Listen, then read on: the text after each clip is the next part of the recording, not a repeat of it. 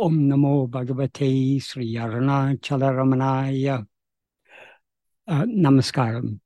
Today I'm going to be talking about verses 6 and 7 of Ulladu Narpadu Anubandham. Both of these verses, like all the earlier verses, are verses that Bhagavan translated from uh, Sanskrit.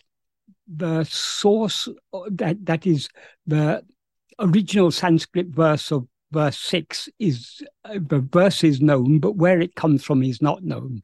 That is in sanskrit there are many verses but are well-known verses but have no particular uh, source. So this is one such verse.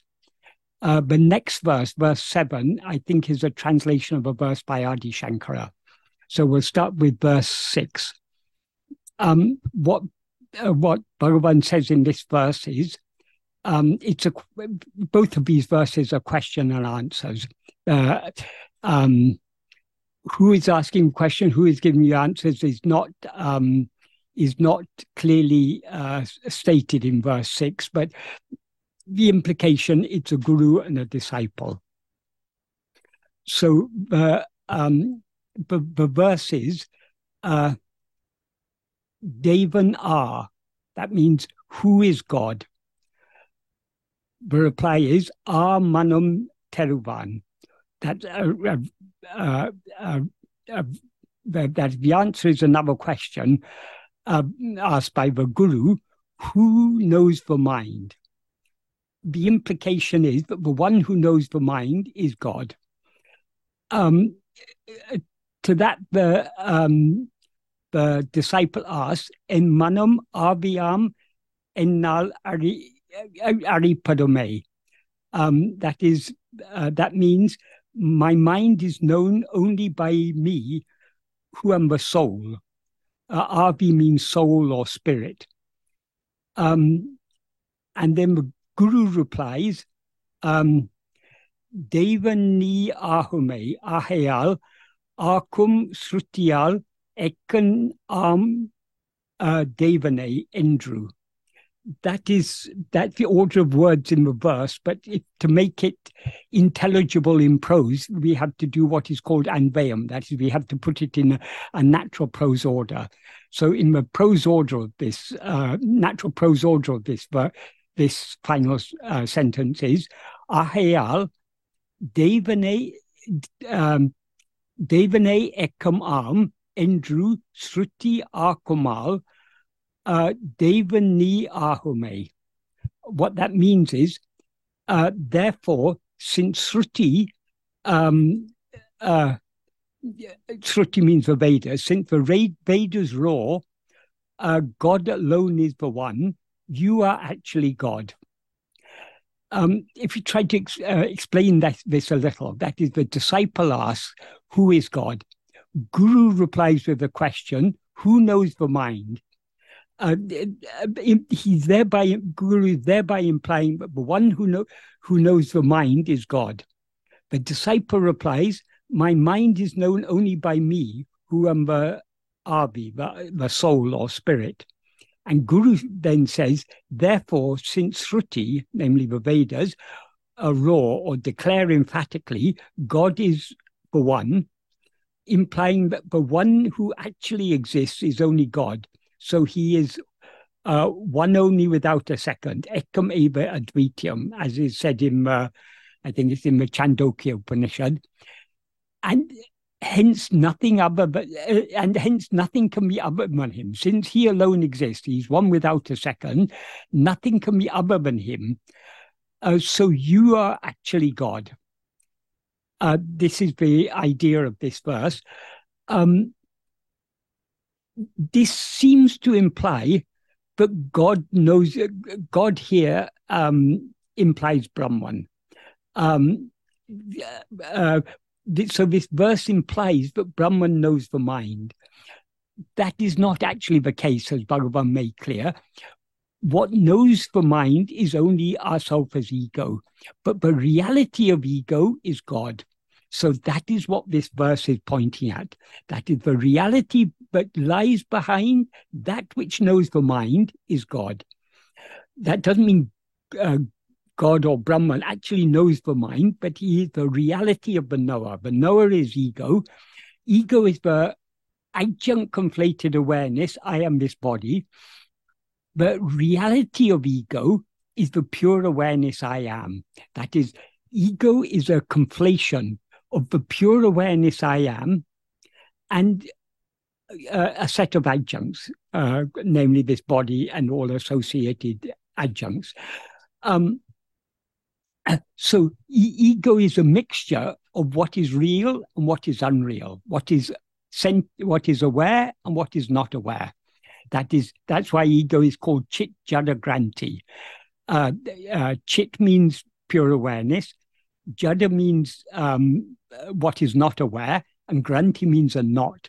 So they they're not formed by the entanglement of chit and jada. Of course, chit is never pure awareness is never entangled with anything. But from the perspective of our self as ego, our awareness seems to be now entangled with this body, which is jada, which is non-aware. So, um, from the perspective of ego, um, this body we we, we are com- that is ego conflates what is real with what is unreal, what is aware with what is not aware. Um, so ego is is a is a conflation of two elements. The reality of ego is only the pure awareness I am, which is ever unaffected. They, the pure aware, even when in the view of ego, pure awareness, the, the awareness I am seems to be mixed and conflated with this body. It's ever un, uh, it's not never mixed with anything. It alone actually exists. It's ever is never touched by anything that appears and disappears, because whatever appears and disappears appears and disappears only in the view of the mind. So, though this verse seems to imply that God knows the mind, the, the deeper implication is that God is the reality of me, the, uh, that the, uh, the one to whom the disciple, when the disciple says, En manam aviam ennal ariapadam, that N means my, my, my mind is known by me, that my me is ego, is referring to ego. But the reality of ego is God. That is the pure awareness I am, which is the real element of ego, is God. That is the the deeper meaning of this verse. That is sometimes the verses they can we if we take merely the words of the verse, uh, it, they the words seem to be implying that God knows the mind. But if we understand more deeply in the light of Bhagavan's teachings, God is the reality of that which knows the mind. That which knows the mind is only ego. Um, in the view of God, God alone exists. God is one only without a second. Um, th- that's the implication of the uh, sentence Devane Ekanam. That means God alone is one, or God alone is the one. It implies that God alone, God is the only one. Um, in other words, God is one without a second. So, in the view of God, there is no mind, no world, nothing. This is God, not God in the sense of a personal God, but God in the in the ultimate sense of God as Brahman or Atma Swarupa, the real nature of ourself. Um, God doesn't, God as in his real nature doesn't know anything other than himself because he alone is what actually exists. But it seems, from the perspective of the jiva, it seems that God is knowing everything. God is knowing everything because God knows the only thing. But what what we as jivas know as all this multiplicity, God is knowing as one, namely as himself. So uh, God is knowing everything, but not everything as many things. He knows everything as the one thing that actually exists, namely as himself.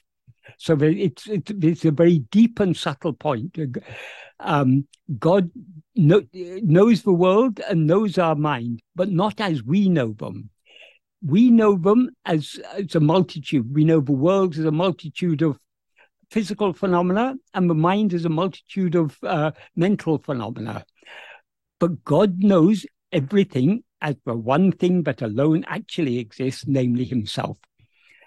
Um, so that is the the the the, the underlying implication of the verse. If we just take the surface meaning, it gives a slightly wrong meaning. That that it, but if we understand it in the light of Bhagavan's teachings, then it is clear what it means. God is the reality of the mind, which is what uh, the reality of ego, which is what knows the mind. Here, the mind means all the other thoughts um, that constitute the mind. Ego means the first thought, the thought called I. Um, so all other thoughts that constitute the mind exist only in the view of this first thought.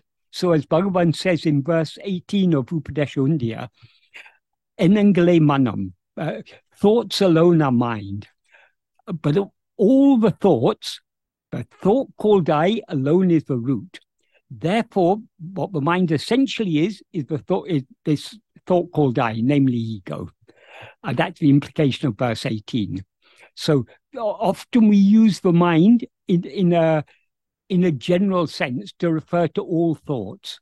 But we also talk about the mind as knowing the world, the mind uh, as the knower. The mind as the knower is ego.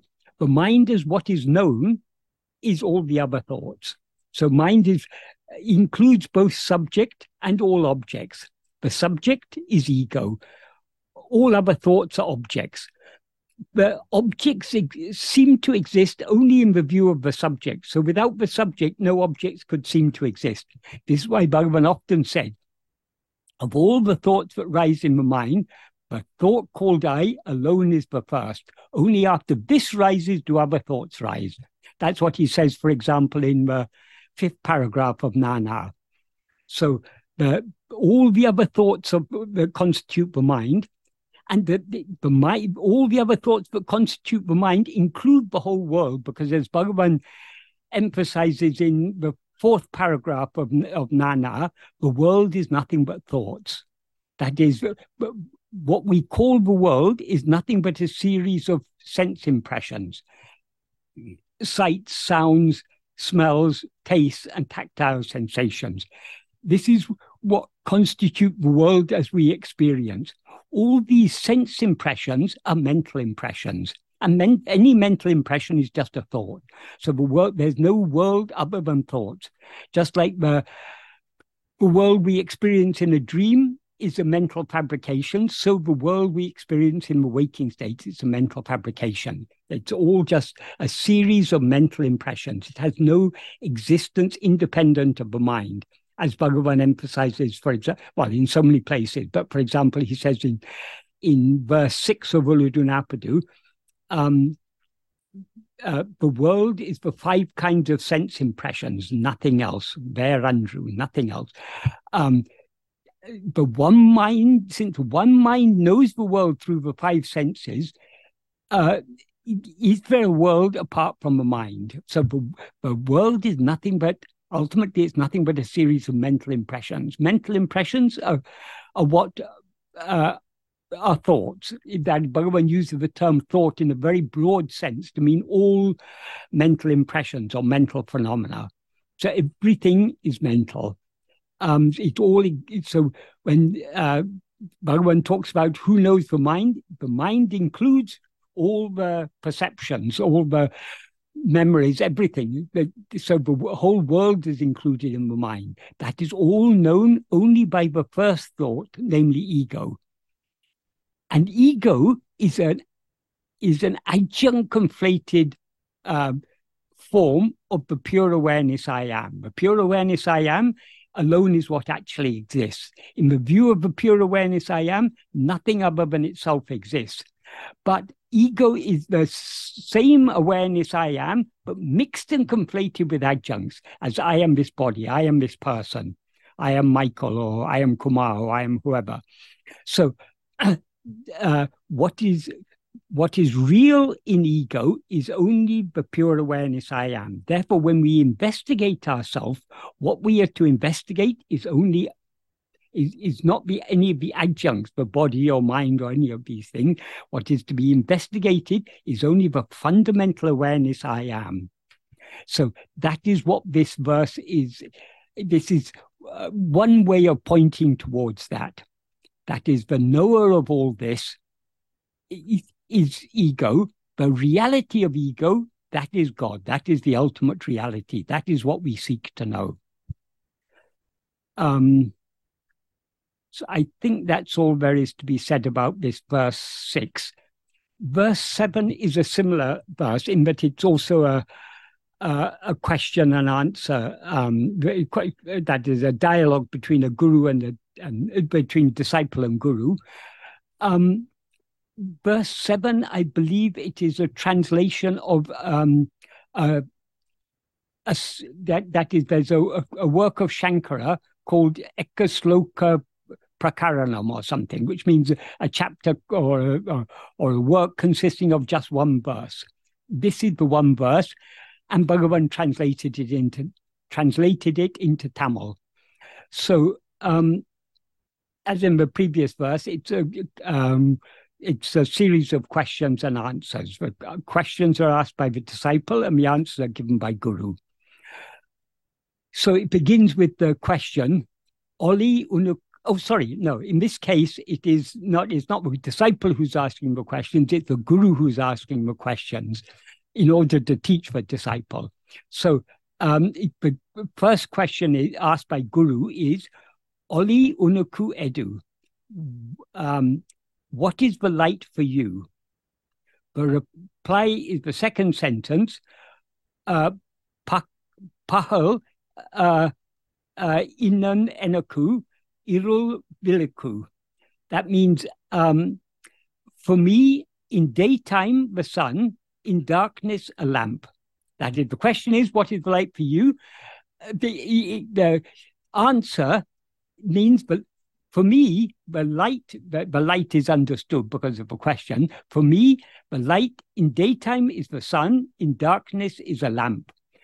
Um, but it's put more briefly, it's put just simply, for me, in daytime, the sun, in darkness, a lamp.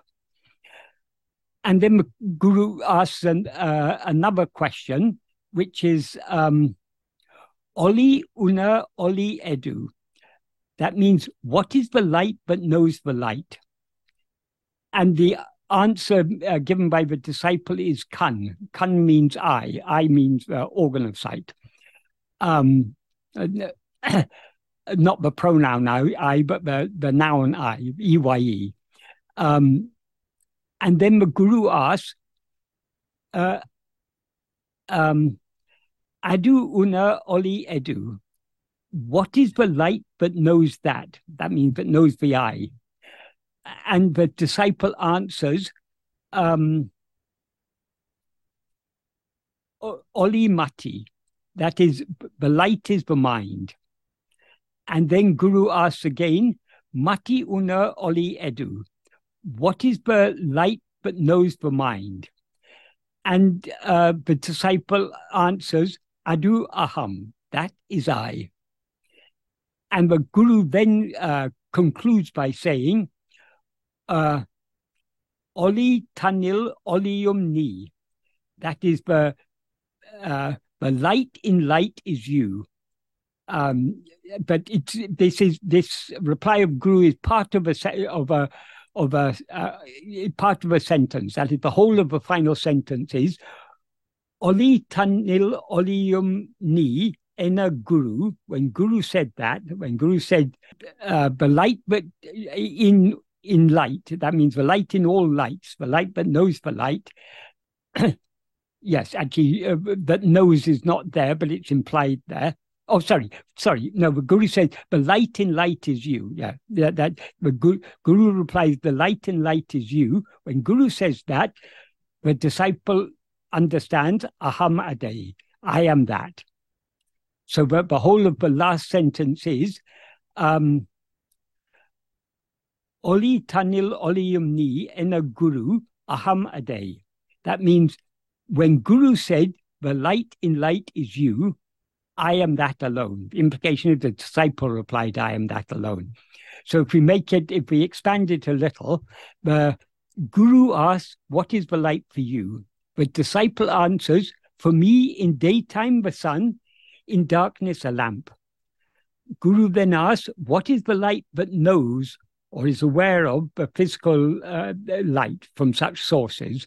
That is, what is the light but knows the light, he says, but that implies what is the light but knows such physical, that is, the light of the sun and the light of a lamp are physical lights. So, what is the light but knows those physical lights? Uh, and the disciple replies, the eye. And Guru then asks, what is the light that knows or is aware of that? That is, what is the light but knows the mind, the eye? And the disciple answers, the light the, the light is mind. That means the light but knows the eye is mind. And Guru then asks, What is the light that knows the mind? And disciple replied, That is I. And then when Guru said, The light in light, namely the light of awareness, which is what shines in all lights, illumining them or making them known, is you. And then the disciple says, I am that alone, or I am that indeed. Um, this is this this the this uh, dialogue is a little similar to uh, well it's it's similar in implication to uh, what is uh, explained in Drisya Viveka. In Drisya Viveka, that's a, a, a, Sanskrit work by Adi Shankara, but Bhagavan translated in, into Tamil. Uh, Drisya, Drik means the seer, Drisya means what is seen, and Viveka means distinguishing. So distinguishing the seer from the seen. So it begins with this in a similar way.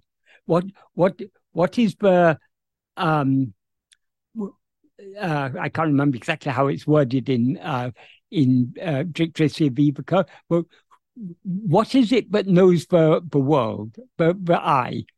Oh, oh, what what is it that sees? That, that sees meaning what sees objects? The eye. What is the eye what is it that sees the eye? The mind. What is it that sees the mind? That is atman. That is the ultimate uh, seer. Atman there means actually no when he says that is atman atman actually means ego in that context but the, the, then we have to go further back within. If ego investigates itself, then we come to the ultimate reality. So ego is not the ultimate reality, but within ego is the ultimate reality. So only when ego turns its attention back on itself to see who am I, will it find the ultimate reality. But anyway, all these are these are various ways in which our attention is to be drawn back to ourselves. That is, the, the nature of the mind is to flow outwards, to be constantly seeing other things, constantly knowing other things. We know, we, we see other things by means of light. We hear other things by means of vibrations in the air, and so on and so forth. But what is it that, so it's, it's through the senses that we know all these things. But what is it that knows through the senses? That is the, the that is the but uh, that's what's referred to here the light that knows that the, the light that knows the mind. Um, that that here light is a is a is a metaphor for uh, awareness. So um, though it starts off with the physical light once he once guru asks uh, what is the light that knows that? Meaning what is the light that knows the mind? Their light means awareness. So the awareness that knows the eye is the mind. And what is the light? What is the awareness that knows the mind? That is I. And therefore, you are the light in all lights. In other words, you, the ultimate light is we ourselves. That is what we actually are, is the light of pure awareness. Pure awareness is what is always shiny as I am. So, pure awareness is what shines in the mind, giving light to the mind. As Bhagavan says in um, in verse uh, 20 of um, of uh, Ulladu sorry, not verse 20, I mean verse 22. Mati Koli Tandu. Um, that means giving light to the mind. Um, Matikul Olirum, uh, which shines within the mind then we have to change the order slightly uh, to make sense of it. Uh, uh matikul olirum patiil. Pati means the Lord. Matiine ulle madaki. Uh, andri. That means except by except by turning the mind back within, completely immersing it in God, who shines within that mind, giving light to the mind, how to fathom God by the mind. That is, God is the ultimate light, the light of pure awareness, that shines within the mind, giving light to the mind. So, in order to know Him as He actually is, and He here means uh, he he is what we actually are. So in order to know him as we actually are which is means knowing ourselves as we actually are we need to turn our mind back within to know the light that shines within the mind giving light to the mind that light is the light of pure awareness so the same is what is referred to here in this um in the seventh verse of Ulladu Anubandham, that, that when he says, the light that knows the mind that is it. The disciple replies, That is I. And the Guru says, The light in light is you. That means you are the ultimate light. But again, here, we need to understand this a little bit more deeply in the light of Bhagavan's teaching, because the, what knows the mind is I in the sense of ego. Ego is not the ultimate light. Ego borrows its light from the pure awareness I am, but always shines within it. So the Lord, Pati, that Bhagavan refers to in verse 22 of Ulladu is our own real nature, but all, which is the pure awareness that always shines within us as I. So what knows the mind is ego, the adjunct conflated awareness, I am this body, but the reality of ego is the pure awareness I am. So all these that is verse 6 and verse 7 are both intended to turn our attention back towards ourselves because only when we turn our attention back towards ourselves will we see that what we actually are is not this ego that knows the world or and, and knows the mind but only the pure awareness i am which is the reality that underlies ego that is ego is the adjunct mixed awareness i am this body the pure awareness I am, which is, is the reality of ego, what ego actually is. But so long as we're looking outwards, we seem to be ego, this adjunct conflated awareness I am this body. When we look back within, there's no such thing as ego to be found. All we will find is pure awareness. Just like a, a rope seems to be a snake only when we don't look at it carefully enough. If we look at it carefully enough, we will see, oh, it's not a snake, it's just a rope. Likewise, if we look at ego carefully enough, in other words, if we look at ourselves carefully enough, we will see, oh, we are not ego, this adjunct conflated awareness. We are just the pure awareness I am. It's only in the view of this adjunct conflated awareness that the mind and world seem to exist. But when we turn within and see ourselves as the pure awareness that we actually are, ego will thereby be dissolved and everything that was known by ego, in other words, this whole world appearance will disappear along with it. Because as Bhagavan says in verse 26 of Ulladu if ego comes into existence, everything comes into existence. If ego doesn't exist, everything doesn't exist. Why is that? Because everything, everything meaning all phenomena, both both mental phenomena and what seem to be physical phenomena all exist only or all seem to exist only in the view of ego. So they have no existence independent of ego. So when we rise as ego we see all this multiplicity. When we turn when we subside back into the heart cease rising as ego all multiplicity disappears and what remains is the one that actually exists namely the pure awareness i am so these verses are intended to turn our attention back towards ourselves in order to make us look deep within to see what we, the light that illumines the mind, actually are. Om Namo Bhagavate Sri Arunachala I hope I've um, explained that clearly enough. Thank you, Michael.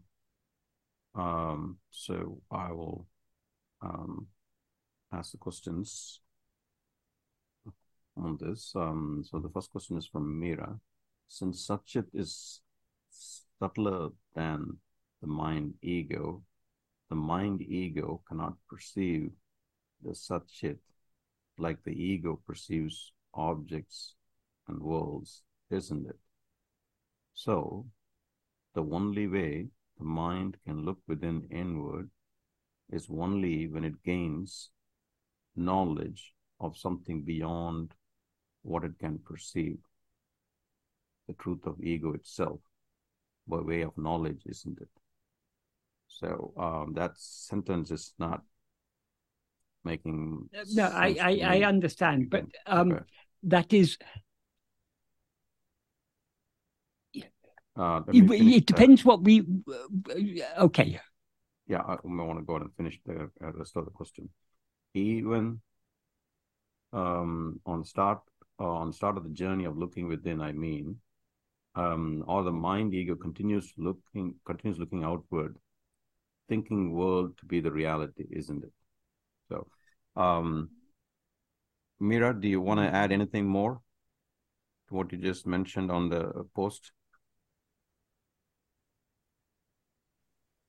Um, no, basically just that. So, in order for the even to for the journey to start to look within, the mind should know there is something else out there, its own truth, and the knowledge about that truth. Only then, then it's going to look within because the mind's job is it looks outward using the sense organs. Uh, it perceives the world. Mm. So even to look within, you should know there's something better than world. There is something full of joy, something more permanent joy than periodic spurts of joy. Only then it'll even start the journey to look within, so to na- understand the nature of the Satchit, to understand what that Satchit is, truth is. That is will be the motivating factor. Like learn, mind is like uh, uh, learning, right? It's a learning tool. That I mean, is, just my thought. Yeah. Okay. That is in order to turn within. Two things are necessary. First, we need to understand what is meant by turning within. Turning within means turning our attention back towards ourselves and we need to understand what we mean by ourself. Ourself doesn't mean this body or mind or anything. It means just the fundamental awareness I am. So we need to understand that before, because otherwise, if we don't understand that, when we try to investigate ourselves, we'll be investigating something other than ourselves. All we are to investigate is this fundamental awareness I am, because that is what we actually are. So we obviously we need to understand that. We also obviously need to be motivated. That is the nature of the mind, as you say, is to be always going outwards. So we need motivation to turn within. Plenty of motivation is given by the world itself. The world gives us plenty of blows. And further motivation is given by Bhagavan's teachings, but tells us, that points out to us the obvious fact that when we come out, we have to face the world and receive all the blows. So if we want to be free of all this trouble that results from our rising as ego, we need to turn back within. Um, it is we are not knowing. It's when you say, but we need to know there is something beyond. That is, we what is to be known. We all already know. All that is to be known is I am. We already know I am. But mm. problem is, though we know I am, we don't know I am means ourself. Though we know ourselves, we don't know ourselves as we actually are because we mistake ourselves to be a body. So, as Bhagavan often said, there is no new knowledge to be attained. If a new, if if we attain the new knowledge, whatever comes newly will go. Whatever comes has to go, because whatever comes is impermanent. What is permanent must always be there. So, but the one true knowledge, the pure jnana, pure awareness, is ever clearly shining and known by everyone as I am. The problem is, we instead of knowing ourselves as just I am, we know ourselves as I am Mira, I am Michael, I am this person, I'm that person. That that false awareness, I am this or I am that, that is ego. So hmm. that false awareness is to be removed if a false awareness is to be removed, what remains is the one real awareness. So, how to remove this false awareness? The false awareness is a false identification. Mm. Because we're looking outwards, we know ourselves as I am this body. Mm. In order to remove this false knowledge, I am this body, we need to know what we actually are. Mm. If if we see a rope and mistake it to be a snake, the snake is a false knowledge. Mm. To remove that false knowledge, the only way you can remove that false knowledge is by gaining correct knowledge. What it what is it that actually it seems to be a snake, but what actually is it? If we look at it mm. carefully enough, we see, oh, it's just a rope. Likewise, if we look at it, if we as ego look at ourselves carefully enough, we will see we are not ego, we are just pure awareness.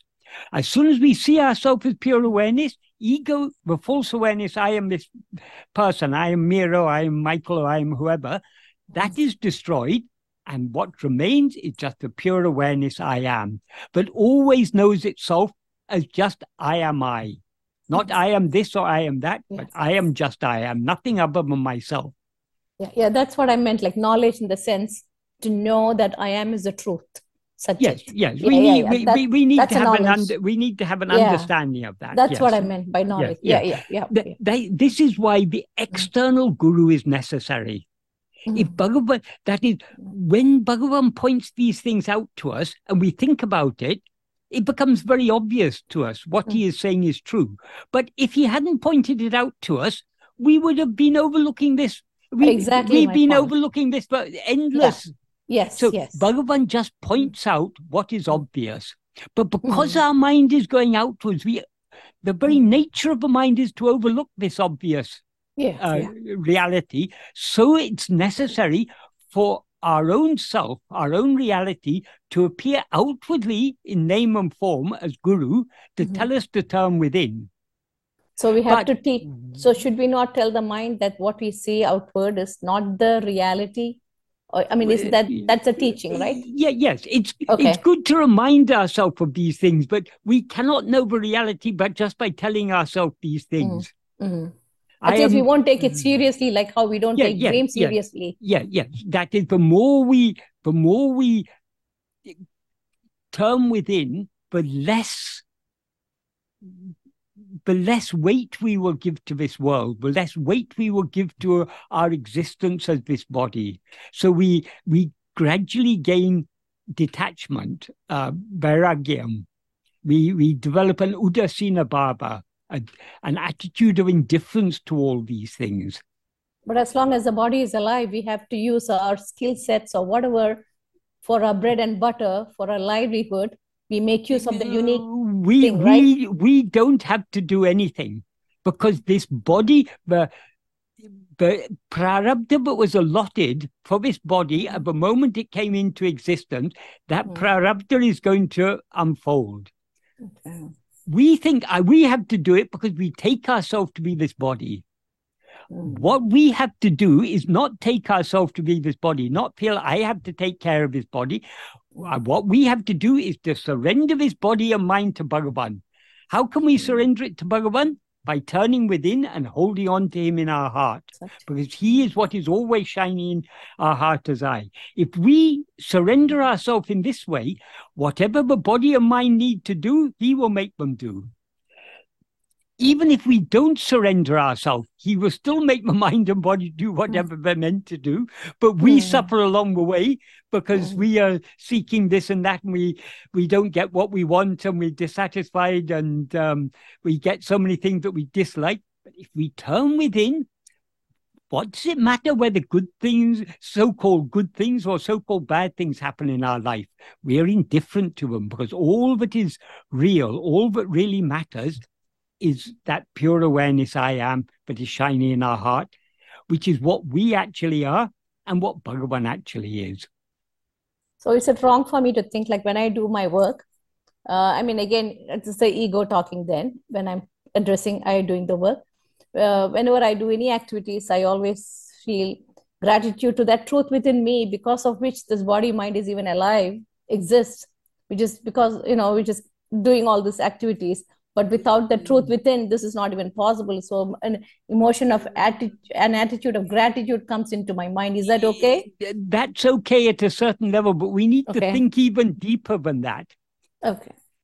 Why Okay. should we? We think doing all these things is somehow of something of value. But Mm. or we we seem to be doing these things only because we take ourselves to be the body.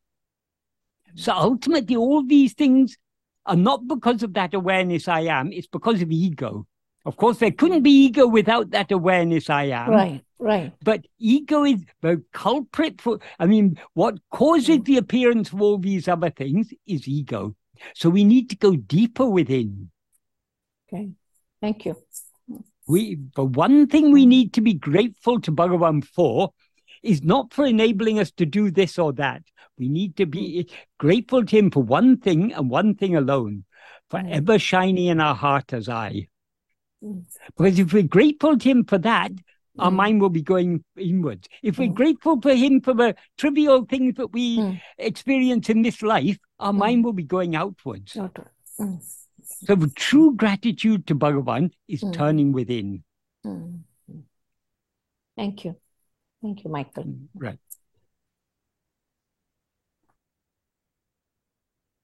Um, so Michael, uh, so this uh, next is not a question; it's just a comment. Knowledge of Bruce's comment: knowledge of self is not gained. Outward sight covers self, and therefore obscures the inward sight. Yeah, it, it nothing ever covers self actually, because even when we're looking outwards, we're aware I am. But what there is a seeming covering because we take more interest in the external world than we take in ourself, in our own being. So we we can remove that seeming covering by only by developing more and more love to attend to ourself alone. The more we love to attend to ourselves alone, the clearer it will be. But that is never covered. It only seems to be covered so long as we're looking outwards. But even when we're looking outwards, it's only by that light, by the light of that awareness I am, but we're able to know all these other things. Right. Thank you, Michael. Um, Rabbi Day makes a comment. The thought that from time to time reminds us to look inwards is the grace of the Guru. Yes, certainly. Um, then Sandy, um, But we shouldn't. Grace of Guru is not limited to that thought, because if that thought alone were the grace of Guru, then that would mean grace of Guru is very intermittent, because we remember to turn within only intermittently. What is really the grace of Guru is the love to turn within. And that love is there in our heart, but we have to look within to, to see that love in ourselves. So long as we're looking outwards, we overlook the love that Bhagavan has already given us to look within.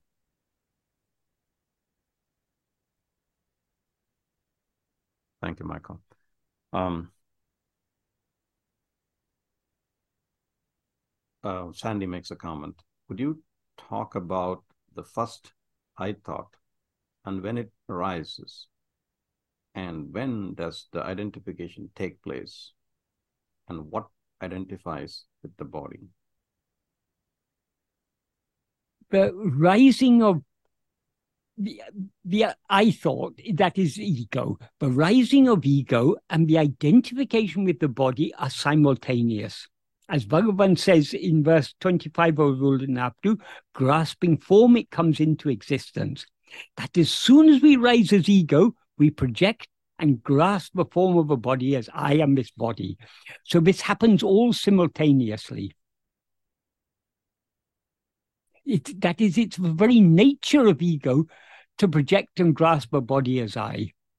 So we cannot rise as ego without grasping a body as I. We cannot stand for a moment as ego without grasping a body as I.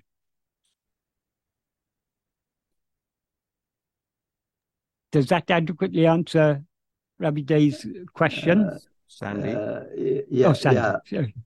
yeah. Not, not right away, but I will think mm, about Yeah. what you have told. Yes. Thank you. It's all simultaneously. That is that is the very nature of ego.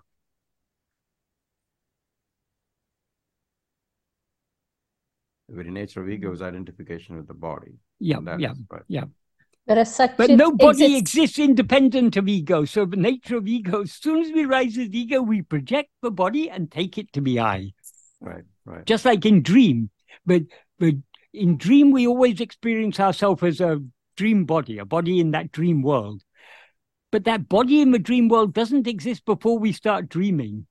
As soon as we rise as ego in a dream, we project the dream body, take it to be I, and through the five senses of that dream body, we project a dream world.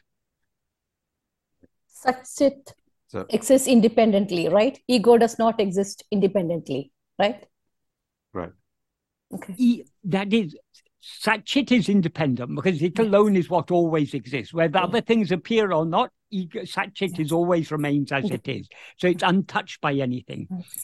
Ego is dependent on two things. Firstly, it, most importantly, is dependent on Satchit. Because without Satchit, it couldn't. Satchit is the I am element in this conflated awareness I am this person. And ego is also dependent on whatever body it projects. And it's dependent on all the other things it experiences because it's that's the food on which it's living. But those other things are also dependent on ego because they don't exist at all independent of ego. So ego projects all this dream and and feeds upon it because without this dream, without this dream body and dream world, ego we couldn't rise as ego. So though the dream body and dream world do not exist independent of ego, ego it's the very nature of ego to project these things. If we didn't project these things we would remain as the pure awareness i am. Oh, uh, one other thing sandy you asked is what is it that grasps all these things? We can only say it's ego. Ego is what grasps this body uh, what projects and grasps this body as i but what is this ego if in order to see what ego is, we need to turn our attention back within. We need to turn our attention away from the world and the body and everything else, back towards ourselves to see who am I. When we turn our attention within, no such thing as ego will be found. What we will find is just pure awareness. Just like the the rope seems to be a snake only so long as we don't look at it carefully enough. If we look at it carefully, if we look at the snake carefully, what do we see? Oh, there is no snake at all. It's only a rope. Likewise, if we look at ego carefully enough, we see, oh, there's no such thing as ego at all. What seemed to be ego is just pure awareness. But of course, analogies have their limitation. In the case of the snake and the rope, the, both the rope and the seeming snake are both objects. But in the case of ego, ego is not an object, it's the subject. But we seem to be ego so long as we're looking outwards. If we look back within to see who am I, no such thing as ego is to be found.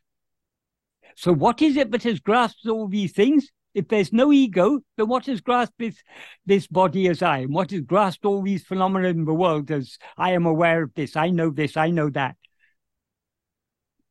when ego is absent, all these other things are absent. So by looking deep within to see what we actually are, we will we will unravel this knot called ego, this chitjada granthi, and when we unravel this knot, everything else is unraveled, and what remains is just what always actually exists, namely I am.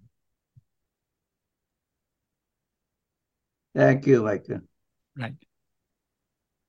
Um, thank you, Michael. So Sarah um, says, uh, asks a question. Um, the trouble with seeing myself as anything is that I need to see a form, a face, or even pure air. When investigating our true nature, is it counterproductive to think of light or an apparition, even thin air? I also find Bhagavan's form to be a source of comfort, and I can't practice without the image of his physical form in my mind. Is that a natural phenomena for someone more inclined towards bhakti?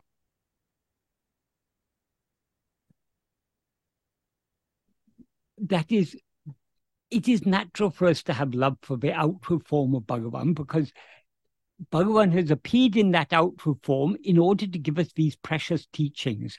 But the very purpose of his appearing in that outward form is to tell us to turn within. So naturally, when our mind is going outwards, we feel love for the outward form of Bhagavan. But Bhagavan is constantly reminding us. Ariyati dahavari jagohil arivai rami paramatman arunachala ramanan. Arunachala ramana is the paramatman that blissfully exists as awareness in the cave of the heart lotus of all uh, jivas, beginning with Hari. So he is that which is always shining in our heart as awareness. Awareness means the pure awareness I am.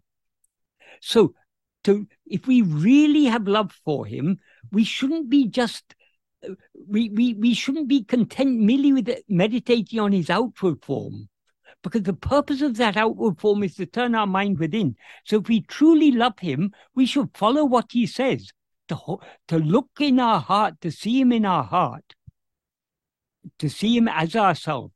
And we can see him as ourselves only by look keenly attending to ourselves to see what we actually are. What we actually are is, is what Bhagavan actually is. So we cannot know Bhagavan without knowing ourselves. So the purpose of the outward form is to tell us the turn within. So it's it's natural for us to love that outward form, but if our love for that outward form is is is clear and pure love, it will prompt us to turn our attention within. This is what Bhagavan sings in the second half of that verse, that uh, Arunachala Ramanam verse, where he says in the first half, but Arunachala Ramanam is the Paramatma but blissfully exists as awareness in the heart of in the cave of the heart lotus of all, he in the second half of that verse, he says, Parival ulam uruha. That means heart melting with love. Nal paranandidu guheyandu, reaching the uh, the the cave where that uh, sub, uh, that that that benign supreme uh, dwells, uh, paranandidu guheyandu, Arivam Viri Tirava, the eye of awareness opening, Nijam Arivai, you will know this.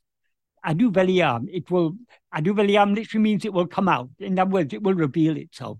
So, Bhagavan doesn't only tell us what he actually is, he is that which is shining in our heart as the awareness I am.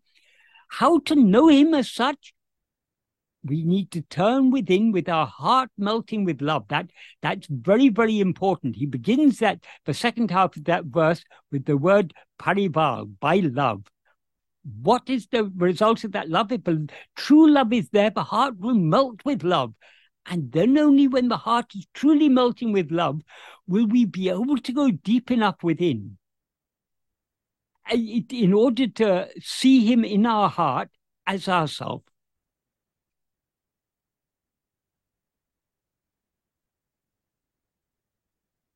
Thank so you, Michael. Meditate- I was afraid you were going to say that. Yeah. it's just why you, so should you be afraid? This is what Bhagavan's teachings are all about. Why should we be afraid of Bhagavan's teachings? Oh, I mean, his form is. I mean, there's such a pull, and yes, as humans, we we need that. We need a face, a form, a I don't know what's as the a, right as word? A human, as a human, you need a face and a form. But are you human? That's what Bhagavan is asking you. Are you the body? Yeah. You're, no, so long as you're aware of yourself as I am this body, you seem to be human. You are not human. Yes, human like is I a, said, it's it's much easier to human is a biological species. you are something Thank far, you. far greater than that as you will see if you look within. That's why Bhagavan appeared in this outward name and form to tell us to look within. Hmm. Thank you. We are all reluctant to look within because we are not willing to surrender ourselves wholly to Bhagavan. If we truly had love for Bhagavan, if we truly had heart melting, all consuming love for Bhagavan, we would be willing to turn within and thereby to be swallowed by him. But because we're not yet willing to be to surrender ourselves completely, to to allow him to swallow us, we we we finding every excuse possible to go outwards. But we the the longer we we continue finding excuses to go outwards, the longer we are dragging this on. He has appeared outwardly to speed up this process. So if we really are grateful to him, if we really appreciate what a great treasure he's brought for us, we will turn within. If we truly love him, we will be willing to give ourselves wholly to him. And we can give ourselves wholly to him only by turning within. Mm. That is true surrender. That's what he says in the first sentence of the 13th paragraph of Nan Yar. Anma chintane tavira, vera chintane kalambavataku, satram idam kodamal, atmanishta paranai iripade, tanne isanaku alipadam. That means being atmanishta param, one who's firmly established as oneself, not giving the slightest room for rising of any thought other than atmachintana, other than thought of oneself, in other words, other than self-attentiveness, that alone is giving oneself to God. So if we really want, if we really love him, we should want to give ourselves to him. If we really want to give ourselves to him, this is the only way.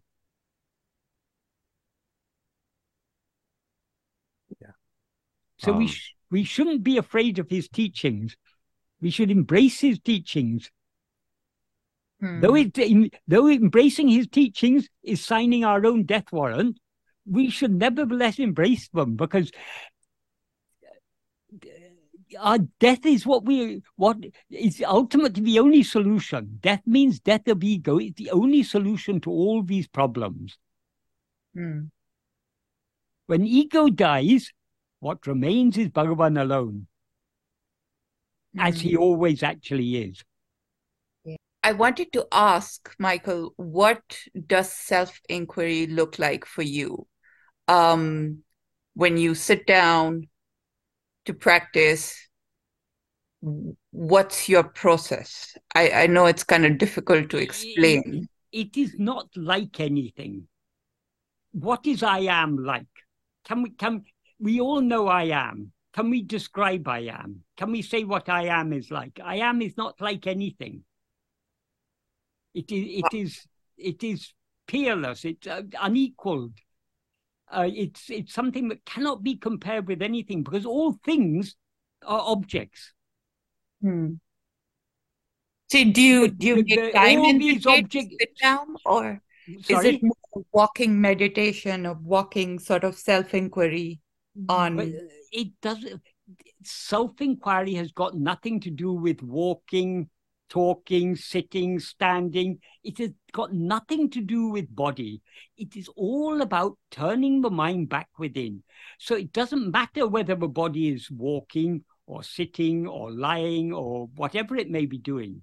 But one thing, whatever the body may be doing or not doing, the one thing we are always aware of is I am. All we need to do is to hold on to that I am, unmindful of the body. Let the Hmm. body walk, let it talk, let it do anything. Our concern should be holding on to that I am.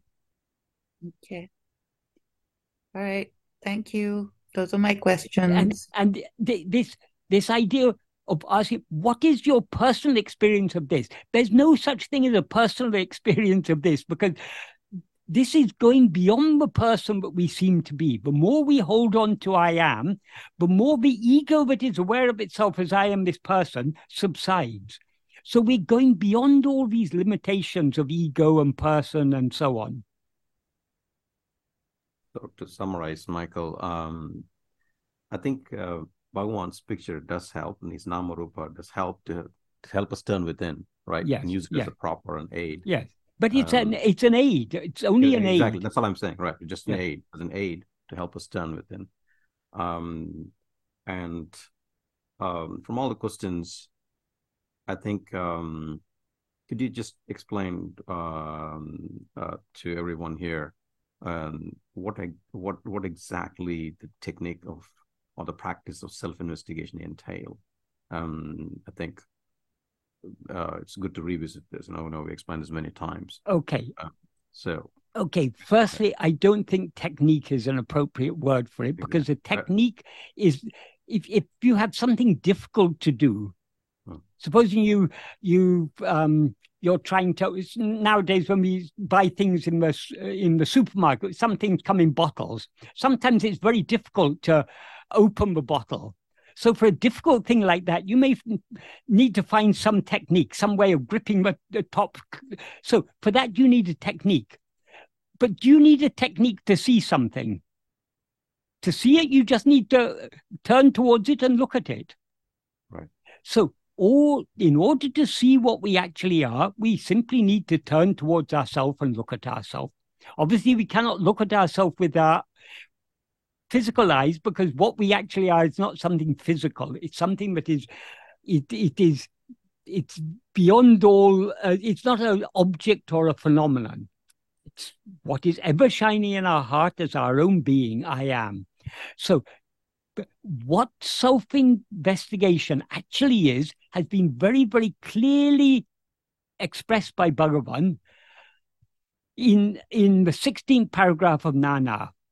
That is, the name Atma Vichara is only for, that it's a, name for keeping the mind on ourselves, always keeping the mind on ourselves. Sada kalamum manate atmavil vetirapatikutan atmavicharam endrupaya. So that name atmavichara is a name only for this, keeping our mind uh, on ourselves. What does it mean to keep your mind on something? It means to attend to it. So being self-attentive alone is self-investigation. What is self-attentiveness? The only way to find out what is self-attentiveness is to try to attend to ourselves. At first, it won't be so clear because we we're so used to uh, taking ourselves to be this body and mind. But if we read Bhagavan's teachings attentively, that is Sravana Manana Nididhyasana. What does Sravana mean? The literal meaning of Sravana is hearing, but what it means is attentively uh, studying Bhagavan's teaching, paying close attention to his words, what he's actually saying, putting our own preconceptions out of our mind, trying to understand what is it Bhagavan is saying here. So we need to we need to uh, pay close attention to his teachings. We need to also make sense of them because his teachings are they're just words. We need to make sense of those words. What is it that Bhagavan is saying? So we need to think carefully about it. What Bhagavan is saying here. Why does he say this here and that there? What is the what is the connection between the different things? Slowly, slowly, we begin to make sense of his teachings. That is the manana. But the most important of all is the nididhyasana. Only a little bit of sravana and manana is necessary to get us started. With, with a little bit of sravana, a little bit of careful manana, we can understand what we have to attend to is just ourselves. Then we should start attending to ourselves the more we attend to ourselves, the deeper will be our sravana and manana. Because but when we read Bhagavan's words, they'll be more meaningful to us. It's just like if you if you see a map of a country you've never been to, you will understand this. These contour lines means it's a hill here, and there's a valley here, and there's a river here, and a city here. We understand generally the features, but we don't really that we that map doesn't really enable us to know that country. But when we go to a country, start traveling around the country, start seeing the features that are represented on the map, the map becomes much more meaningful to us. Likewise, the deeper we go in this practice, the more meaningful Bhagavan's words will become. And because of the clarity we gain from going within, we'll be able to our manana will also be much deeper. We'll be able to understand more deeply not only the surface meaning of what Bhagavan is saying, but the implication underneath it. That is, words, Bhagavan's words have both the surface meaning and the implication. For example, the two verses we took today, if we just take the surface meaning of the words, then that says, uh, God is what knows the mind. But it's God does it's God what knows the mind. God is the reality of what knows the mind. What knows the mind is ego. God is the reality of that. So we we need to go beneath the surface of the words to understand not just what the words mean, but what they imply. In every verse of Bhagavan's, I mean, these are translated verses, so these are not so important, but, but particularly the original verses of Bhagavan, in every in every verse, there's the, the surface meaning. We need to understand what it means, what the words actually mean. But we shouldn't stop with just the meaning of the words. We need to begin to understand what they imply. The implications will become clearer and clearer the more we put this into practice. So the practice is absolutely essential. But nobody can do this practice for us. Nobody can. That is Bhagavan's words are pointing out. They're pointing us in the right direction. They're pointing us back. They're pointing our attention back towards ourselves. But we need to we need to turn our attention back towards ourselves in order to see what he's pointing at. If Bhagavan's pointing at something behind us, if we continue looking at Bhagavan and don't look behind at what he's pointing at, we're missing, we, we won't ever see what he's pointing out. So his outward form has come to point out what is lies deep within us. Because what he actually is, is not that outward form. He is what lies deep within. He, out of his abundant grace and compassion, he has appeared outwardly in name and form in order to tell us to look within. But if we are to be benefited from his teachings, we need to follow them. We need to look within to see what we actually are.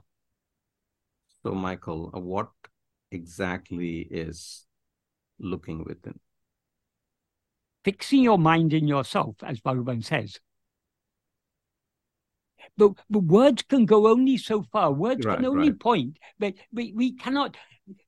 It's recorded in Ma- Mahayoga and in talks. When someone asked Bhagavan, Bhagavan, but how to do this? Bhagavan hmm. said, if the way were objective, it could be shown objectively. This is not objective. Do you need to be shown the way inside your own home?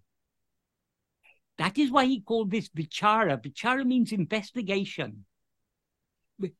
So we can find out what it is to be self attentive only by trying to be self attentive.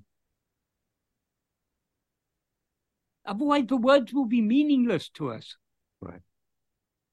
So that's why when I first posed the, posed the question, I corrected the technique to practice. Yes, yeah. Yeah. So, uh, then that is. But Um, why is practice necessary? Why shouldn't we just look within and see what we actually are? Because of our the strength of our outward going inclinations, our Vishaya vasanas and resulting desires and attachments and so on. So if we were fully ripe, the mere words of Bhagavan would turn our attention back within and we would merge back it within. But most of us are not so ripe. So practice is necessary. We need to continue trying more and but practice means just trying to turn our attention within as much as possible. The more we do so, the more the sattvasana, the inclination to hold on to our being will be strengthened. The love to hold on to our being will be strengthened. And all the other vasanas, the Vishaya vasanas, will be correspondingly weakened. So practice is absolutely essential. There are many um, uh, would-be gurus nowadays who try and um, uh, try and make it appear that practice isn't necessary. All you need to do is to see to see it as it is. But how can you see it as it is if you don't do the practice? Why they why they say practice isn't necessary? Because they're trying to they're trying to sell a product in a marketplace. So you have to make it sound as easy and as attractive as possible. So they say, um, um, uh, but uh, practice isn't necessary.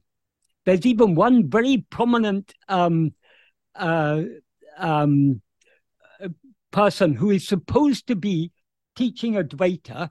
He has started to say of late that um, Bhagavan taught uh, Atmavichara just as a concession. But that's not Bhagavan's highest teaching. That's not his real teaching. Why is he saying that? Just to make it popular with people. Bhagavan's core teaching, what Bhagavan's teachings are all about, is about looking within to see what we actually are. So self-investigation is the very heart of Bhagavan's teachings. So anyone, anyone who tries to make it sound like this is not necessary or this is just a concession for those who want to do something, they are completely missing the point. But if you're running a business, if you're trying to earn pots and pots of money, charging for um, for people to view your videos and all these and to come to your retreats and your satsangs and everything, you need to you need to have a good business model. You first you've got to make sure your product is is it's going to appeal to the popular market. This is what is happening nowadays with so many people. They're just, they're diluting the teachings, these neo-Advaitins and others, they're diluting the teachings in order to, to have something that will be popular to market. Bhagavan's teachings will never be popular. It'll only be a few people who, at any time, given time, who are ready to come to this path, who are serious about coming to this path. So we're not here to popularize Bhagavan's teachings. We're here, well, ultimately, we're each here to turn within and merge within. If at all we talk about Bhagavan's teachings, we should talk about Bhagavan's teachings only to those who actually ask us and who are really, really interested. That yeah, our, Bhagavan never asked us to uh, talk about his teachings or uh, spread his teachings. I, am I'm, I'm the one who's always talking about his teachings, but this is not what Bhagavan's teachings are about. It just so happened because people ask me questions, I give answers, and so on. It, uh, it, but this is not the real thing. The real thing is only looking within. We can go on talking about these things ad infinitum for all eternity. But it's all useless if we don't turn within. All Bhagavan's teachings are useful to the extent to which we put them into practice. If we don't put them into practice, we are completely we we we are wasting the, the supremely precious opportunity we've been given. In the Bhagavan in, in the 12th paragraph of Nan Yar, Bhagavan says, God and Guru are in truth not different. Just like what has fallen in the jaws of a tiger cannot escape, those who have been caught in the glance of Guru's grace will certainly be uh, will will certainly be saved by him and will never be forsaken. Eninum Guru Kartiya Varipadi Tabaradu Nadikavendam. Nevertheless, it is necessary to follow without fail in accordance with the path shown by Guru. So Bhagavan has assured us that he will certainly save us. But well, one thing we have to do, we have to follow his path. So practice is all, all important. What is it we are to practice? Trying to turn our attention back within to see who am I. That is what his teachings are all about. Um, thank you, Michael. So, um, and then there is a comment here. The only graceful act of ego is turning within and from there surrender to Bhagavan's grace for abundance in the light of awareness that resides in the cave of the heart. Um, yes, absolutely. Right. Um, and then Bruce um, sort of reinforces your point. You need someone to show your way in, into your own house. Bhagavan says you don't need someone. right. You just need. Bhagavan has told us go inside your own house. If we say, but Bhagavan, how can I go inside my own house? You know your own house. Go inside. Bhagavan is saying to us. Right. Um, and then Uh, let me see. There are a lot of comments from Mirak. Uh, did, did, did you have any additional comments? Did, what were you saying? Go ahead. You can unmute yourself, please. Um, no, I wrote something in the very end. Yeah, summarize your point. The very end, I wrote something. If you wanted to just read that, because you might be shorter. The very, very end. Last. Too many questions from me today. Sorry. Um, so Satchit I is a truth that exists always. Is this correct? Uh, no, to find that which does not undergo any change, to look within, to find out in us what is it that does not undergo any change, what is it that exists always, what is it that has no attributes, what is it that is self evident. Like I know I exist without anybody telling me I exist. Yes. So, i so i am Prakasa, self shining. yeah i don't need my sense organs to tell me like ego Yes. needs a sense organs to tell anything of the world if i have to see Yeah. i need my uh, i perceive using the five senses but to know i exist i don't need anyone to tell me. I don't need any of my sense organs. So that is an independent knowing in me. So that Satchit is that aspect in me which exists always in the waking state dream state and deep sleep. So that's the truth of me. And that Satchit i has no attributes. So because there's no attribute there is no comparison side effects which the ego undergoes during the waking state of comparison and, and all problems and everything happens in life. Now this such is has no comparison side effects. So it's uh, it's happiness. When there's no comparison 90% of the problem is gone in life and no uh, no you know the ego does gets a pat on the back for every action that we do and the ego rises more and more it becomes stronger. And uh, you know what's all the- that what- will not be there once we know i am is at Satchit not the ego. So the action still can be done using the body without the doership isn't it that is my question You don't have to do actions. but how do we survive in the world Avarava prarabdha prakaram adakanavan angangirindu artavipan. Bhagavan has said very clearly in the first Mm. sentence of the note he wrote for his mother. Avarava prarabdha prakaram means according to the prarabdha, in, in accordance with the prarabdha of each one, Mm. adakanavan. Adakanavan is a beautiful word. It means he who is for that. He's referring, of course, to God or Guru. Angangirandu, being there, there. That means being in each place. That implies being in the heart of each one of us. Art of Artavipan will make us dance. So whatever Okay. ac- whatever actions need to be done by our mind, Mhm. speech, or body, Mhm. in order for our prarabdha to unfold, Mhm. that's what he means by avarava Yeah. prarabdha prakaram. He will make us do these actions. Oh, okay. So, So it's we like a don't- total surrender. we, we don't have to do anything. Yep. Of course, we are free to do, as he says in the next two sentences, Endrum naduvadadu, envi chikanum naduvadu. That is, whatever is never, what is never to happen will not happen in spite of any amount of effort. Why does he say in spite of any amount of effort? Because we are free to want to experience what is not in prarabdha. We're free to try for it. But however much we want it, however much we try for it, if it is not to happen, it is not going to happen. Mhm. Likewise, nadapadu entade seinum niladu. What is to happen will not stop in spite of any amount of obstacle. So we're free to want to avoid what we're destined to experience. We're free to try to avoid it.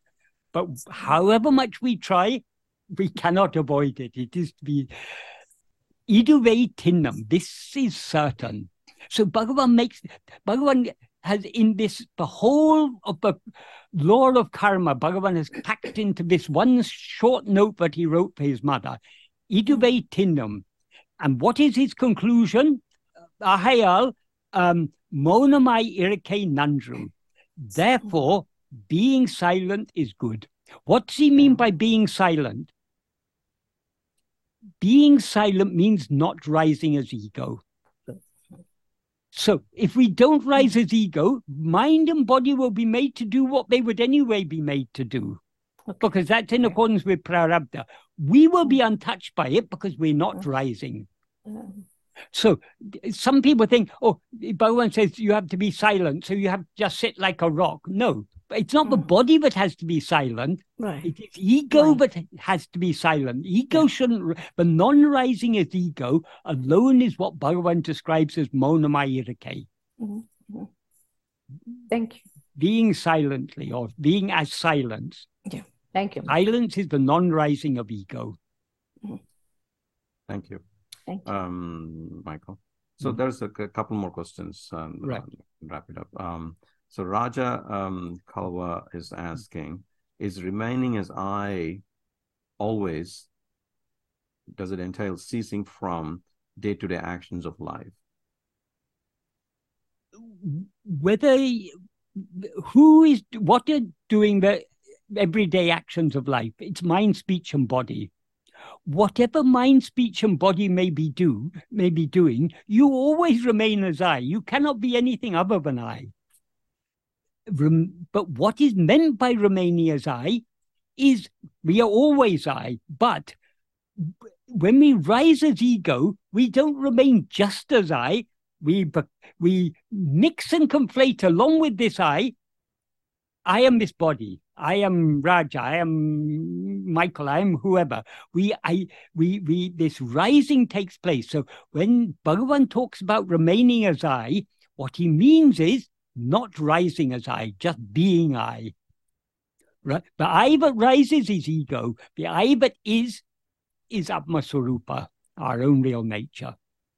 So that the pure awareness is the real I, the being I. Ego is the rising I. So, to, in order to remain to as we actually are, we need to just be without rising. So That's the meaning of Summa Irupadu. Sorry. So it doesn't have anything to do with the day-to-day actions of life. It's got nothing to do with day-to-day yeah, exactly. Day-to-day actions are done by whom? By, by mind, speech, and body. Yeah. We but that creates prarabdha, doesn't it? Sorry to Hold on, Leah, please. Yeah, let him start. Yeah. yeah. That that yeah. that is these actions are done by mind, speech, and body. Let the mind, speech, and body do whatever actions they may they, they need to do. That's no no concern of ours. We are not this body, speech, or mind. We right. need that is the whole point of turning within is to detach ourselves from this body, speech, and mind. It's an important question. You know, it's got nothing to do with our day-to-day actions, work. Nothing whatever, whatsoever. Right? That's why Bhagavan never advocated any particular way of life. He never right. said you have to become a sannyasi or you have to become a grahasta and everything. He said all that is decided by prarabdha. That's irrelevant. I mean, right. whatever is the whatever is most conducive for your spiritual development will, has already been allotted in your prarabdha. If it's your prarabdha to be a sannyasi, you cannot avoid being a sannyasi, even if you want to avoid it. If you're if it's your prarabdha to be a householder, that alone is what's going to happen. You you cannot avoid what is destined to happen. We shouldn't be concerned about these things. Right. The only thing we should be concerned about is about being what we actually are being what we actually are means holding on to our being, holding on to I am, and thereby not rising as ego. Thank you, Michael. Of course, it's much easier to say this when they actually put it into practice, but that is our aim. Right. We are failing. All of us are failing in this all the time, but we need to keep on trying. If we keep on trying, doesn't matter how many times we fail, eventually we will succeed. Bhagavan has given us that guarantee. He will certainly save us and never abandon us, he says in that 12th paragraph of Nan Yar. But we need to follow unfailingly in the path he has shown us. Right. Thank you, Michael. Um, so there is a questioner who wants to be anonymous. Um, is it not limiting God to say God does not see anything in in our ego world? It How is, does God ensure karma then and see the true intent behind thoughts or actions? Okay. Um, to say God sees anything would be limiting God. Because as Bhagavan says in the um, in the fourth par- fourth verse of, of Ulladu Narpadu, Uruvam Tanayin Ulhu Paramatran. If oneself is a form, the world and God will be likewise. If oneself is not a form, who can see their forms and how? So, in order to know anything other than ourselves, we need to limit ourselves. Because if, if, if I know something other myself, that that thing is other, I am other. So I'm limited. So God is infinite. So since God is infinite, he cannot know any finite things. He only knows the infinite reality. So in a sense, God is knowing everything, in that He is knowing the underlying reality of everything. But we know this appearance. God doesn't know the appearance, He knows the reality. So it is not limiting God. To say He knows the appearance would be limiting Him. That's the first thing. That's talking about God as He actually is. But uh, when we talk about God uh, allotting the fruits of karma, it seems to us that we are giving a role to God. We're giving work to God. God has to sit there scratching his head, thinking, okay, what, what fruit is appropriate for this action? What fruit is appropriate for that action? he would have to be a super super computer to, to work out all these things because there are so many jivas doing so many actions all the time and to, to keep a tab on all these things god is not like that god is not a supercomputer. God is just pure being. But by just being as he is all these things happen as they're meant to happen. That is bhagavan has has hinted at this beautifully in the 15th paragraph of Nan Yar where he talks about the five divine functions, the Panchakritya. Panchakritya means creation, sustenance, uh, dissolution of the whole universe, the, the, creation of the universe, the sustenance of the universe, and the dissolution of the universe. Veiling and grace. Veiling means in order for all this to appear, we, our real nature needs to be, we need to see ourselves as something other than what we actually are. So that is the veiling. And the grace, the anugraha, is the removing of the veiling and therefore the, the, the permanent dissolution of everything. So all these five divine, functions, Bhagavan says, are happening Isan Sanidana Visesha Matratal by the mere special nature of the presence of God. That is, God doesn't, and he also says in that paragraph very clearly, not even a single karma touches God. That means God is not is not affected by any karma. He's not doing any karma. He is just being as he is. But by his being as he is, everything is made to happen as it's meant to happen. So God doesn't do anything. God is just pure being. But by being as he, but the very being of God is pure love. So by just being the pure love he actually is, automatically all these things happen as they're meant to happen. Right. Thank you, Michael. So, in a sense, yes, God knows everything, but He doesn't know everything as we know it. We know everything as all this multiplicity. God knows it as it actually is, which is a pure being Himself. So Thank God's you. knowledge of everything is far deeper, far clearer than our knowledge. Because he doesn't see it as many things, he sees it as the one thing that actually exists, namely himself. So it's not that he he not we're not saying it uh, when you say he doesn't know things, it's it's it's basically not the way we know things. Yes, yes, yes. that, that is he knows everything we know, but he doesn't know it as we know it. Right. We know it as all this multiplicity. He knows it as I am. Right. He knows it as one. We know it as many. Right. He knows uh, everything because he knows the only thing. And then last question, which actually you answered in the most recently released video. However, I'll go ahead and ask it. um, you know, in case you want to add any any insights to it, or you could explain the whole thing who is the one that is practicing um you know um who's surrender or or it can entail anything the ego or the mind? The question is who is the one that is practicing? The ego? Ourself as ego. That is all the problems are only for ourselves it's only when we rise as ego we have problems. In sleep we don't rise as ego we have no problems so there's no need to practice anything, and there's no one in sleep to practice anything. All problems are only for ego. And we can, um, so it's ego that needs to investigate and find out what it is. Who is it who doesn't, who, who is it who knows itself as I am this body? It is ego. So ego needs to investigate itself to see who am I, see what it actually is. What it actually is is nothing but the pure I. I am I. That is the ultimate truth. Not I am this or I am that. Even I am Brahman is not ultimately true because there are no two things. I am Brahman. There is only, only I. That is the very purpose of the Mahavakyas is to make us understand, but there's no such thing as Brahman other than I.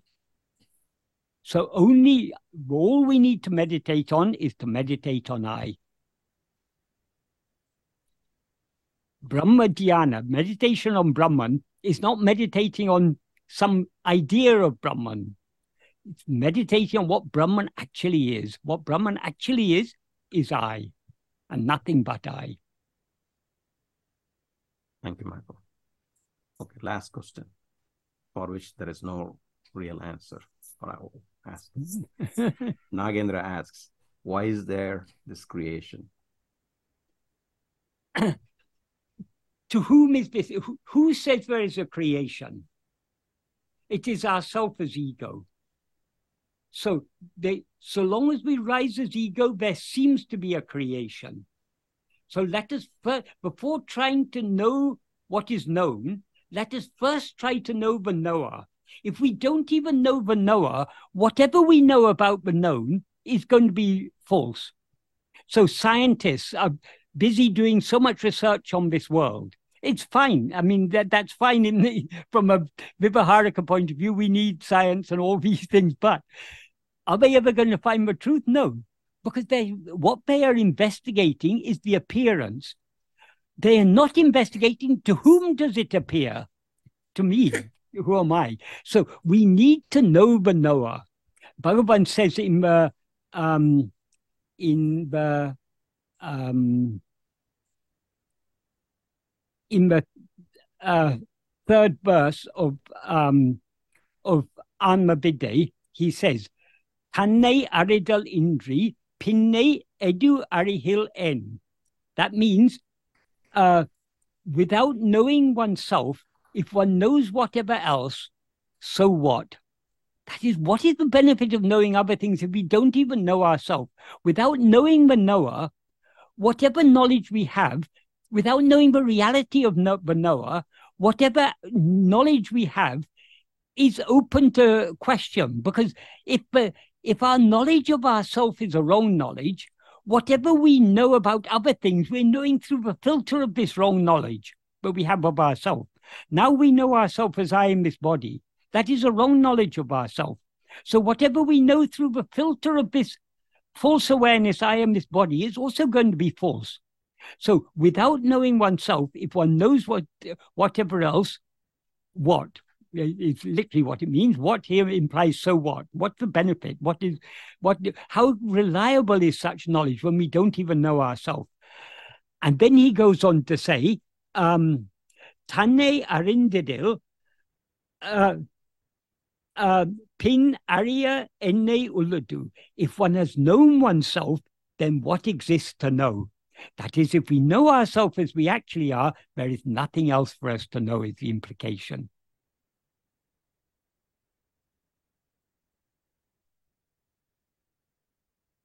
So, knowing about creation, let us leave that till afterwards. Let us first find out about ourselves.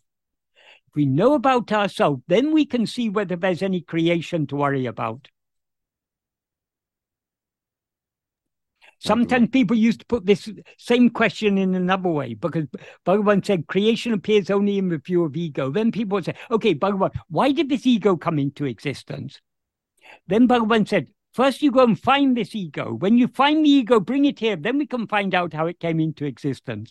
If you go looking for ego, you will never find any such thing because as soon as you begin to seek it, tedinal autem pidicum, as soon as you begin to look for it, it will run away. We seem to be ego only so long as we're looking outside. If we look within, has anyone ever seen ego? There's no such thing as to be found because we seem to be ego only when we don't look at ourselves. When we look at ourselves, there's no ego, there's only pure awareness. Because so if we if we look for ego, the one to whom all this creation seems to exist, we will find there's no such thing as ego at all. When there's no ego, there's also no creation. There is only Satchit, nothing but Satchit. I am. May I just ask one last one line yes. question? When you say look at ourselves, is that like an understanding? Not it's looking? not Underst- oh. Understanding is something the, we need the intellect to understand things, mm-hmm. but it's more than understanding, it's seeing ourselves as we actually are. Of course, it's not literally seeing, but that's yeah. the closest. It, it, it's being aware of ourselves as we actually are. Thank you. It's a state of pure awareness. So it's beyond understanding. Thank many, many, many of the, the, the uh, lecturers of classical Advaita, they talk about understanding by by studying all these Upanishads and uh, Brahma Sutra and Bhagavad Gita and all the commentaries upon them. You need to understand. You need to, but it's not merely a matter of understanding. What, however much we understand, we're still functioning through the intellect. We need to actually see what we are. We need to actually be aware of ourselves as we actually are. Aware of. Thank so you. when it is said in classical Advaita, but the problem is avidya, and the solution is vidya. That is, the problem is ignorance, and ignorance can be removed only by knowledge. All the lecturers on classical Advaita, they will all say this time and time again, but they don't really understand what it means. Firstly, Bhagavan said, there's no such thing as avidya vidya other than ego. Avidya vidya is itself ego, because you cannot have ignorance without something that is ignorant. So the problem is that what is it that is ignorant? It is ego. E- why is ego called avidya? Because ego is a false awareness of ourselves. Avidya doesn't mean not knowing ourselves, because we always know ourselves. We always know I am. But ego means knowing ourselves wrongly, knowing ourselves as I am this or I am that. That is avidya. So it is an intellectual misunderstanding, it's creating an yes, emotional problem. Yes, yes, yes, yes. But it's a mis- misunderstanding. So, but that's why Bhagavan came to point out what is the practical implication of all of the of uh, of uh, uh, Advaita. Why in uh, why in the Upanishads is it said you are that? Not to go on about to to go on. Um, what is that? What is I? And uh, uh, how is I that? And it's not all that. When it, they say you are that, the the aim of, uh, of uh, Upanishads in saying you are that is to make us turn our attention back to to ourselves to see what am I, who am I. But that that is missed by people. So they say that you that they so they take avidya to be something other than ego, and they think that by accumulating knowledge, by studying all these things and gaining understanding, they can remove avidya. But who is understanding? It's only ego, which is itself avidya. So how can avidya remove itself by understanding anything? Uh, ego needs to turn within to see what it actually is. If it sees what it actually is, it will lose itself in what it actually is because e- ego is nothing but the false awareness I am this body. When we turn within to see what we actually are, the body will drop down and the pure I am alone will remain. When we see ourselves as that pure awareness I am, ego is thereby destroyed and the pure awareness I am alone remains. So vidya is nothing but the pure awareness I am. Avidya is nothing but a false awareness I am this body. To remove the false awareness, we who now experience ourselves as I am this body need to see ourselves as we actually are, as the pure awareness I am. That is why the practice, the correct practice of Advaita is who am I? Who am I means fixing our attention on ourself alone. Sada kalamam uh, manate armavil vetirabhutan atma vicharam endrupaya. The name Atma Vichara refers to or is for um, uh, keeping our mind on, always keeping our mind on ourselves. That is what the practice is. That is what Advaita is all about. We can say it in another way. What is the correct practice of Advaita? Advaita means not two, one only without a second. So the only correct practice of Advaita can be self-attentiveness. Because attending to anything other than ourselves, attending to Upanishads, attending to the commentaries, attending to the Bhagavad Gita or the Brahma Sutra, attending attending to the uh, all that we learn from that, that's all anya, anya. We're attending to something other than ourselves. Only when we attend to nothing other than ourselves, Ananya Bhava, as Bhagavan calls it in verse 8 of Upadesha Undiyar, that alone is true Advaita Abhyasa. Because in self attentiveness, there are no two things. What is attending and what is being attended to are one and the same. And the attention by which it's attending is also the same thing. We are that. So this is this alone, what Bhagavan has shown is alone the true practice of Advaita. So, Thank you, So Michael. If you want to know Advaita, you need not read the Upanishads, you need not read the Brahma Sutra, you need not even read the Bhagavad Gita, you need not read any commentary. You need to read Bhagavan's teachings. But even reading Bhagavan's teachings is not sufficient. You need to put Bhagavan's teachings into practice. Then only you will understand what is true Advaita. So the beauty of Bhagavan's teachings is he has highlighted what is the practical implication of the core teachings of Advaita. When we understand the practical teaching of the practical implication of the core teachings of Advaita, 99.999% of Advaita Sastras uh, become redundant because all that matters is the practice. And in order to, to help us persevere in this practice, the only support we need is Bhagavan's own original writings. Arunachala Stuti Panchakam, Upadeshundiya, Ulladu Narpadu, Nana, Anma Viddai, etc. These are all the support we need to on our inward journey. right. So Bhagavan has given us everything that is required.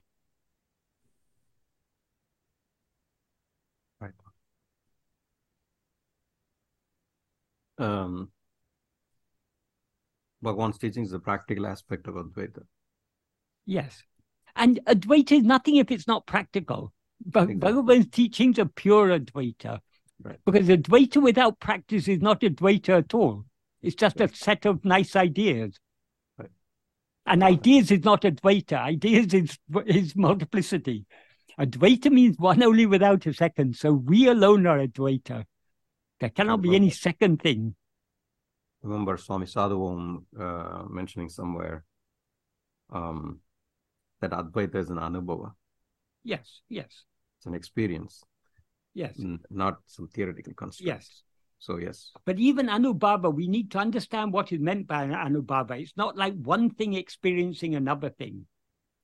That is being Advaita means the one thing must experience itself alone. Right. it's being that. Yeah.